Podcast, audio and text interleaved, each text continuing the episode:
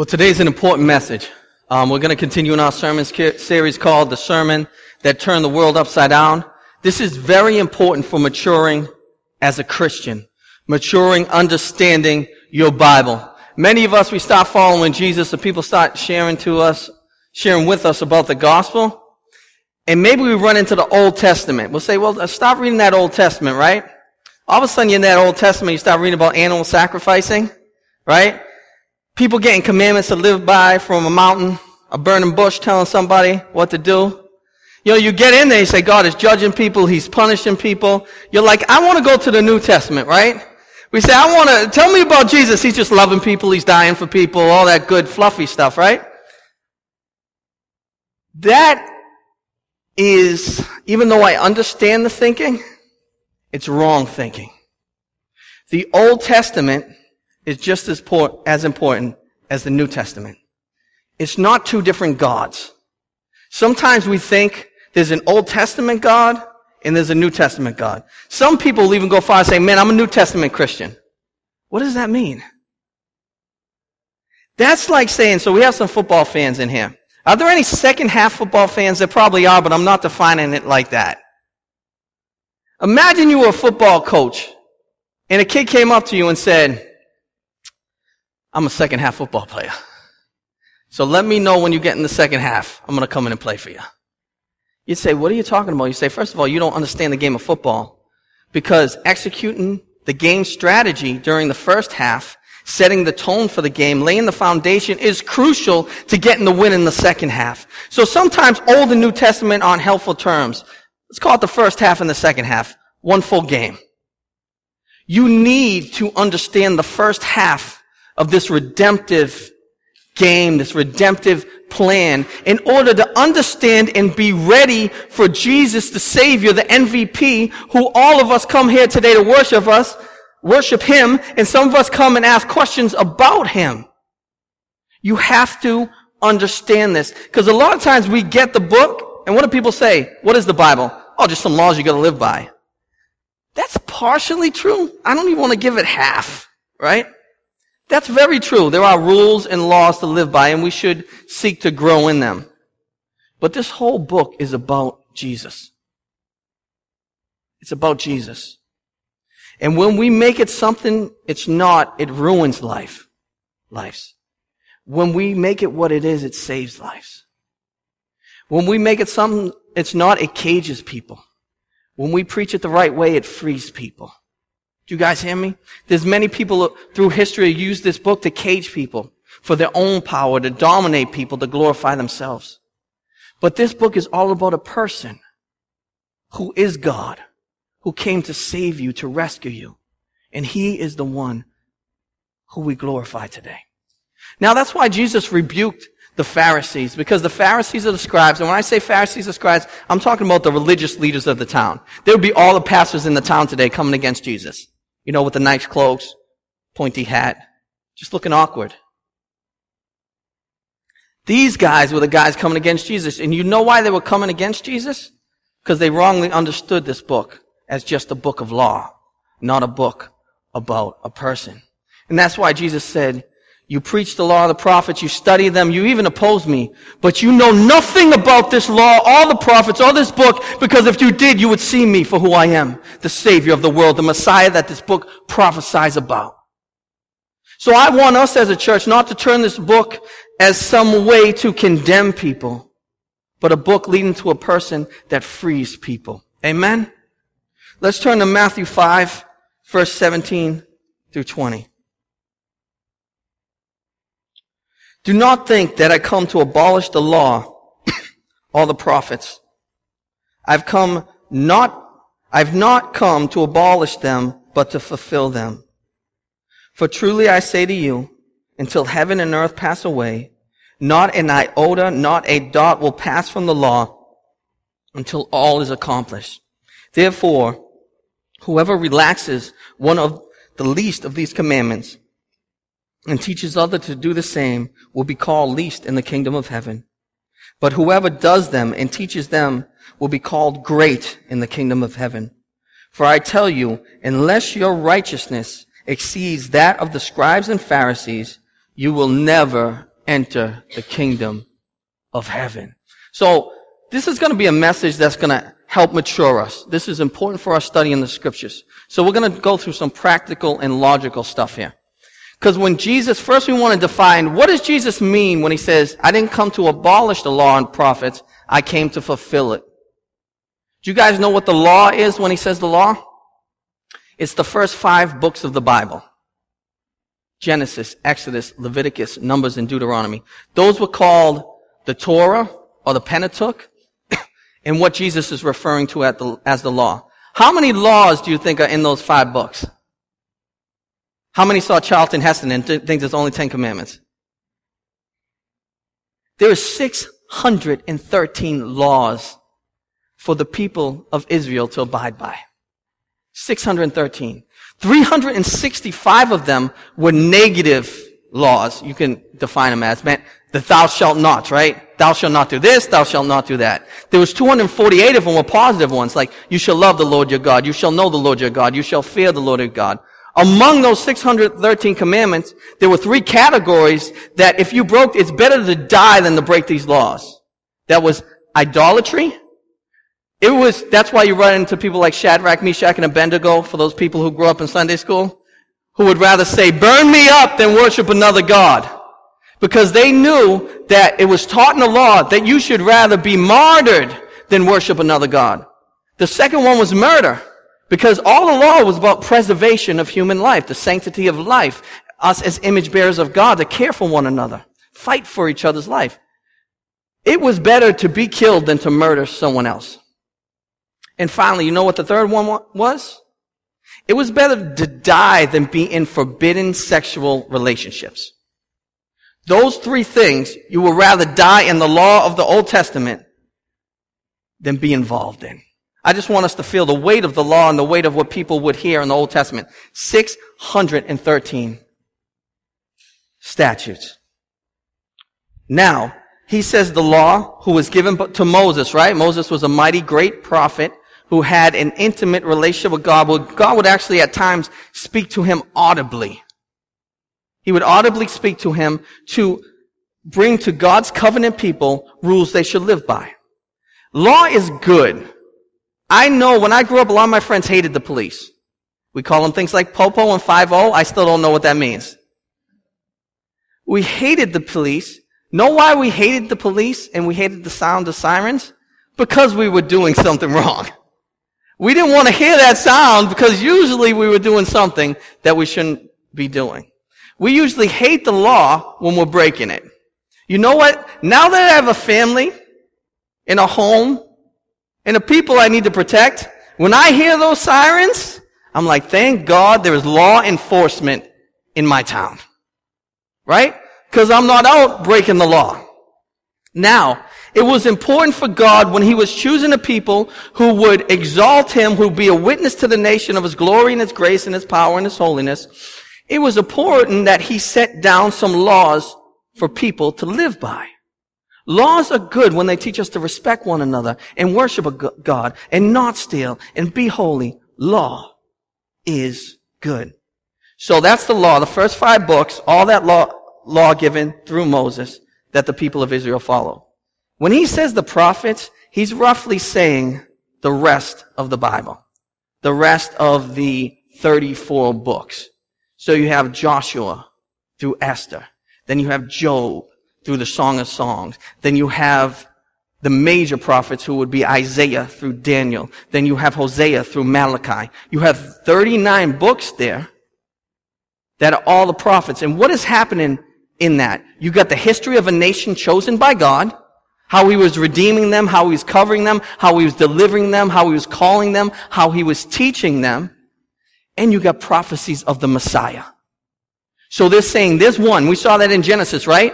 When man chose to sin, there's a prophecy in Genesis 3 said, I'm going to send a Messiah who's going to come and crush the head of Satan and the head of sin. There's one coming to save you who will overcome Satan, sin, and death and free you. Over and over again, from the time they said he'd be born of a virgin, they said where he would be born, they said how he would be die, how he would die, how he would be resurrected, what bloodline he would come through how his um, kingdom would be established forever. You have that woven all the way through the Old Testament. That's the prophets. We need to set that stage because Jesus saying, I didn't come to abolish the law, the first five books, all the prophets, all the prophecies and histories of this Messiah. I came to fulfill them. Cause you know that the Pharisees were acting like the holy police. Have you ever met someone who's acting like the holy police? Have you ever been the holy police? Right? Some pe- holy policemen in here fronting. Let me give you my sinful example. I was following God and I followed hard, man. I went over the top. And so I decided I wasn't watch TV for one year. What a waste of a year with television time. One, yes, I'm not watching TV. But know what happened? You can have your own personal convictions. If someone wants to start, wa- watching TV, start watching TV.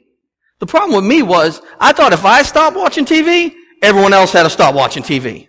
So all of a sudden it was like, you catch that show this week? I don't watch TV. Were you not aware of my holiness as you approached me? You know, I turned into the holy police. It got so bad, we were part of a youth group, and I knew some dudes were watching the WWF back in the rock day. Nothing like back in the machos day. There's no comparison, let's be honest with each other. I heard they were watching the WWF. So me and another youth group leader said, we're going down there. The holy police is going to enter the building without a search warrant. We got in there, got in the door and just started looking at people. They're trying to enjoy the WWF. Enjoy the WWF. If it gets crazy, I haven't watched in a while. Maybe there's some things you shouldn't enjoy. I don't know. I haven't watched it since the, its heyday. But we broke in there and said, listen, why are you watching the WWF? Why your eyes partaking on such filth? The holy police were in the building. And it was my conviction I was trying to put on someone else, and we should never do that. Amen? That's not right. Let's not be the holy police in here. If you have convictions on doing things, do them, but live before God in them. We can't make our convictions the scriptures and expect people to live by them. That's not healthy, that's not holy, and that will not bring people to God. What the Pharisees were, in an extreme example, were the holy police.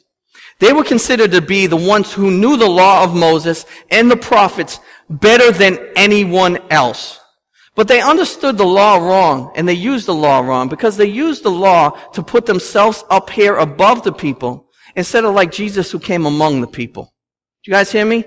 They used the law to exalt themselves.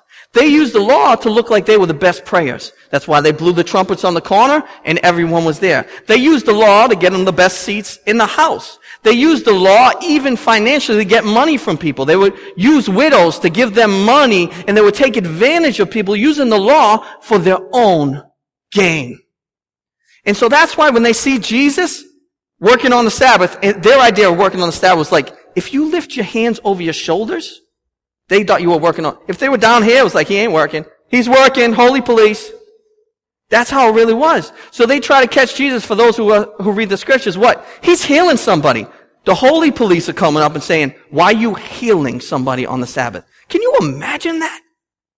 Someone's being made whole. A, a crippled man is walking. A man who has this disease is whole. And they're saying, why are you doing that on the Sabbath? The law of God was not made so people weren't healed on the Sabbath. Jesus came to make people whole. You know, and you see it over and over again, why are you hanging around with sinners? They thought from the law he shouldn't be hanging around with sinners, and they missed the whole point. The law was to lead you to explain, um, proclaim the gospel to sinners, and they missed the big part. They are sinners, so every time they eat, they're eating with sinners. They missed all those things, and Jesus confronts that, and he says, "You're missing it," because they kept coming to Jesus and say, "You're trying to get rid of the law. You're trying to abolish the law." And Jesus says, "No, I didn't come to abolish it. I came to fulfill it." You're just not seeing it right. Do you remember when David and his men, so David was on the run from King Saul, and he got this crew, was just this motley crew of dudes. It said, literally the crew of guys, he said they were just vagabonds. And they became David's army. So his army was hungry. And so they were in the temple and there was only consecrated bread there. And guess what David did because he was hungry? In the law, you're not supposed to eat that consecrated bread. But David said, I'm hungry. I'm going to go down if I don't eat a loaf of bread. He eats the bread. And Jesus says there was no sin in that. He ate the bread and he did not um, abolish the law. You know that was why that was? Because he would have died, him and his men, if they didn't eat to have strength. Do you guys see how that works? Because the preservation of the law on every other commandment, except for murder, idolatry, and forbidden sexual relationships, was preserve your life instead of die. So was the Sabbath and a tree's about to follow you, fall on you, and you have to lift up your hands to stop it? Don't be like the law. Like that, you're taking the law wrong. Like lift them up, preserve a life, save yourself. But they were reading the law wrong. So Jesus keeps saying, no, you've seen it wrong. David ate the bread and what I'm doing, Sabbath was not made for, uh, man was not made for the Sabbath. Sabbath was made for man. You're missing the law. You're missing the heart here. I didn't come to abolish it, but to fulfill it. Now this is crucial in your theological framework right here. I need you guys to hear this. Because a lot of people ask me so much questions like, why are we still killing goats? Why does it say I shouldn't wear certain fabrics in the Old Testament? Why does it say I can't eat certain hoofed animals? Do we still have to do that? No. But I want to explain to you why, because many people get confused and say, we're not following the Old Testament law. It's because it was fulfilled in Jesus. I'm going to give you this framework so you understand and grow theologically. The first one is, there was ceremonial law. Does everyone know ceremonial law? That meant that God was holy. Holy beyond anything we can understand. Pure, innocent, holy.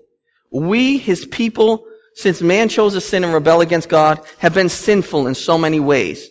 In order for a holy God to be in relationship with a sinful people, someone or something has to pay the penalty. The wages of sin is death. That's justice. If you commit a crime, someone has to pay for it. God established a system. Let me, let me, please understand this. One, so the people's sins could be atoned for, forgiven, and they could approach him ceremonially. The priest would make sacrifices so they could understand before God to sacrifice those. And also to get us ready for someone, a Messiah who would be coming to make a final sacrifice. He was speaking our language. God has to be, f- speak very simply in order for us to get it. Because He is God. He made the cosmos. He made the earth. He is the most intelligent being that ever will be. He starts speaking some of our language to understand how holy He is, to understand how sinful we are, and only through a sacrifice can we be in relationship with Him, setting, setting the stage really for Jesus. So you had to bring a bull, you had to bring a peace offerings and certain sacrifices. But what happened when Jesus came? What do they constantly call him in the New Testament? The Lamb of God. What do they constantly call him? The final sacrifice. Meaning that when he was sacrificed on our behalf to fulfill that ceremonial law, to atone for our sins, to take away our guilt and our shame, to take the punishment that was ours to bear, he fulfilled all ceremonial law so there would have to be no more animals that were sacrificed. Does everyone understand that? You don't continue that ceremonial law because Jesus perfectly fulfilled it. No more sacrifices. But that was very helpful on getting us ready to understand Jesus' love and God's love, that He was the Lamb of God. Do you agree? That set the framework among people so we'd understand the work of Jesus, the redemption that God gave us, and the love of God. When you look at that final sacrifice, you see the love of God, you see the heart of God, you see who God is, the author of love. So we got ceremonial law. That's why we don't sacrifice animals around here. A lot of you love animals and you wouldn't be here. I see your posts. Secondly, we got civil law. And this is the law that ruled the people of Israel. This is where you get into certain foods that should be eaten, certain clothes that should um, be worn like fabrics and wool. They, they were setting the stage for what was holy right? They, God was using these chosen people to show the world that he was holy and set apart and they did things different. And there were civil laws to love your neighbor, like don't steal your neighbor's goat. We don't need that civil law today. Who's stealing each other's goats in here? In Massachusetts. Come on. You really want that one to keep going? What happened was all the civil law that helped a people be governed by a holy God required that God, through Moses, gave certain ways to dress, certain ways to eat, certain ways to treat each other as neighbors and love them, that applied to those people at those times that were fulfilled perfectly in Jesus, because Jesus now only said not just the Jewish people, not just the nation of Israel, but all people now the gospel is open to. All the Gentiles who had different um, customs and different civil laws within the framework of moral law. Do you guys hear me? So now it's just not a Hebrew people who grew up in this culture. Some people need to get this, man. I've been at churches with people straight up, they're not even Jewish and they're wearing Jewish stuff because they're taking the Old Testament in the wrong way. I'm dead set. Brother walking in with an ephod. Ephod. It's 2014. He has an ephod on and he's from East Boston. Like you don't have to dress like the Hebrew people from 2000 years before Jesus came. Because those, does anyone know what an ephod is? I heard a few laughs. You've been reading those scriptures, right? You don't have to dress like a nation dressed, which was their civil law that God used to show his holiness, because God not only saves the Jewish people now, who are many of the disciples, not only called the Jewish people, but he called all the world with different customs. So the civil law is fulfilled through the work of Jesus and now through the proclamation of the gospel. Do we have that so far, guys? Ceremonial, civil. Now we have the one that ties it all together. The moral law. Now this is important we understand because it's a sophisticated text. Meaning, the moral law is still woven through the ceremony and the ceremonial and civil law. Because it was moral to do the ceremonial things because God himself commanded it. So that's moral. It was moral to follow the civil law because God himself commanded it. But then you have moral law. And how many people, when it came to moral law, will, would identify yourself as a lawbreaker? Thank you for being strong, Deep Thank you. We're all lawbreakers. We all break moral law. Is that true? We're all sinners in our heart and in our actions, in our thoughts and the way we do things. Someone had to come to perfectly fulfill moral law so that we could be right with God. Do you guys hear me? Who perfectly fulfilled moral law? Jesus.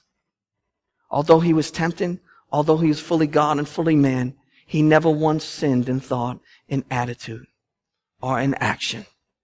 Someone had to fulfill the moral law of God so that man could be right with God. That is the gospel of Jesus Christ, that Jesus fulfilled the law on our behalf. And when you really get the depths of that, that will set you free.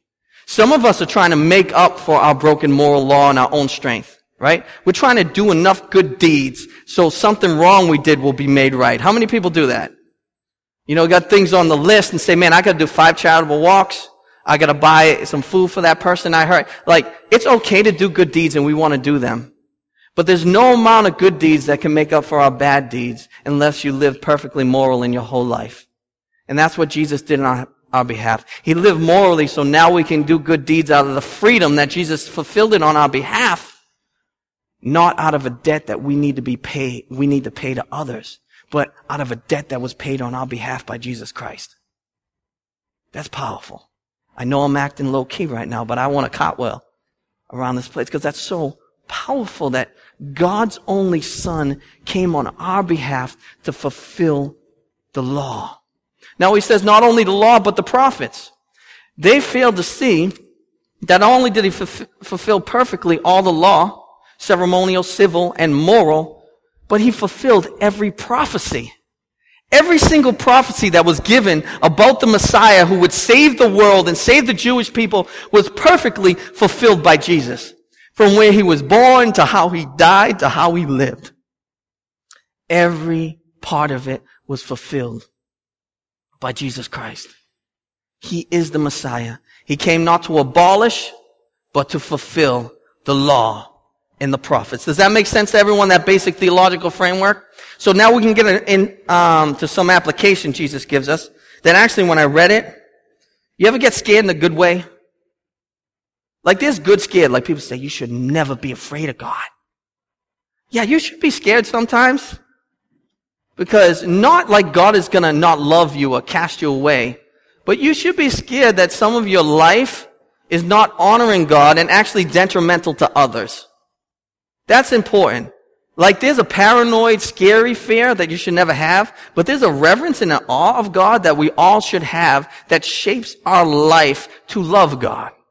So this says right here, whoever relaxes one of these commandments of the law and teaches others to do so is the least in the kingdom of heaven. Now when you hear that, what happens? What goes through your mind? What laws am I relaxing? And I'll get, I'll ask you, let me give you one simple one that I relaxed and taught others to relax. From the time I was 12, for some reason, in my moral judgment, it was okay to buy one movie ticket and see seven movies in the same day. In my mind, I paid for the ticket and that was justice. But I made a day out of it. Like I go in at one and I leave at eight just walking out like, thank you. Like, somehow it didn't click in my head that I was stealing. I'm talking to my late twenties. Like this was like a 15 year run. I'm a pastor and I'm stealing movies.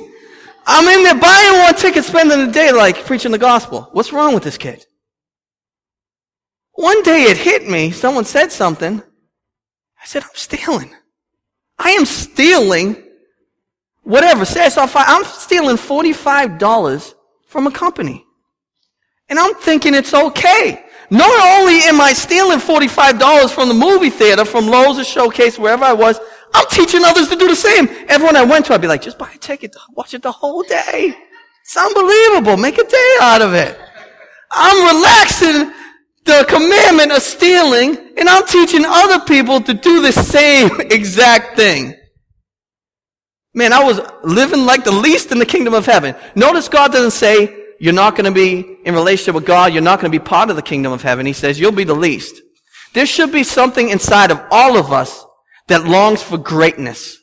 And that greatness shouldn't be in this world according to this world system. It should be according to the system of the kingdom of God, where the last will be first and the first shall be last. There's a greatness that you should aspire to, to be great in the kingdom of heaven.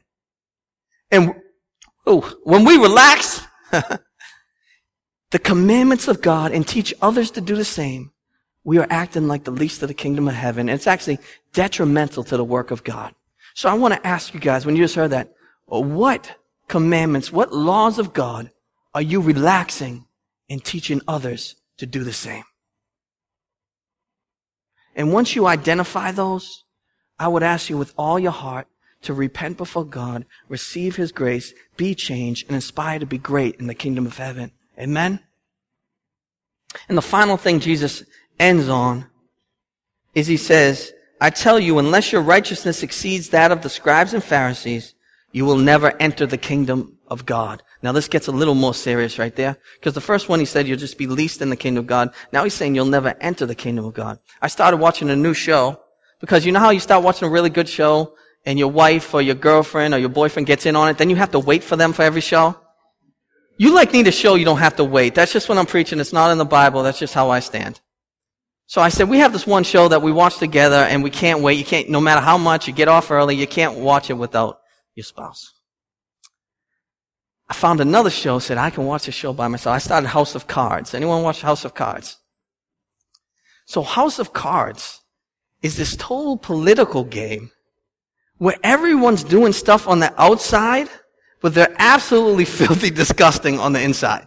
Like, there was a point where a man went down south because some kid lost their life, and the parents were mad at him because he made sort of regulation to put a thing there that hurt the child in, in the process of the whole thing. I'm paraphrasing the whole situation here. But the parents were mad at him because they felt like a decision he made to put like a water thing there had ended up being something that the, their teenage daughter had drove into and died, and they couldn't stand him because of the regulation. So him, he doesn't care about the child. He doesn't care about the family. He cares about the next election. He cares about his next vote. So he goes down to the church, Bible in hand, notes in the Bible from the previous night, gets up in front of the congregation and starts preaching a message that if you didn't know from the movie, from his, him narrating the whole thing, that he was filthy inside, people from the outside would say, this man really cares about us. He didn't care about anyone there. He cared about his own glory and his own election and his own power. But outside, you couldn't tell that. That was the Pharisees. Everything they did was external form of religion to be exalted by man and to give them more power over man. Nothing, none of it was rooted in the kingdom of God that is within that change hearts and minds and causes our outward actions to love God and love others. So what Jesus is saying to us as disciples of Him, unless your righteousness exceeds the external righteousness of the religious leaders of His day, who did it all for glory and power of their own, you will not even enter the kingdom of heaven. But that's where the gospel comes in. Because the kingdom of God is within. So I don't want people being afraid here and saying, oh my goodness, am I part of the kingdom of heaven? I want texts like this to say to us, I need to analyze my heart and analyze my motives in the finished work of Jesus, knowing I'm in relationship with God. Does that make sense to everyone? Not out of a condemnation, but out of a freedom that says, yes, you can be pure of heart through the gospel of Jesus Christ. Yes, you can have motives that are right. Yes, your thought life can be changed by the power of God, the Holy Spirit. So your outward actions match your inward actions. And you're loving God and loving others out of a pure heart because Jesus came to fulfill that law and the prophets so that we could be made new inside. Amen.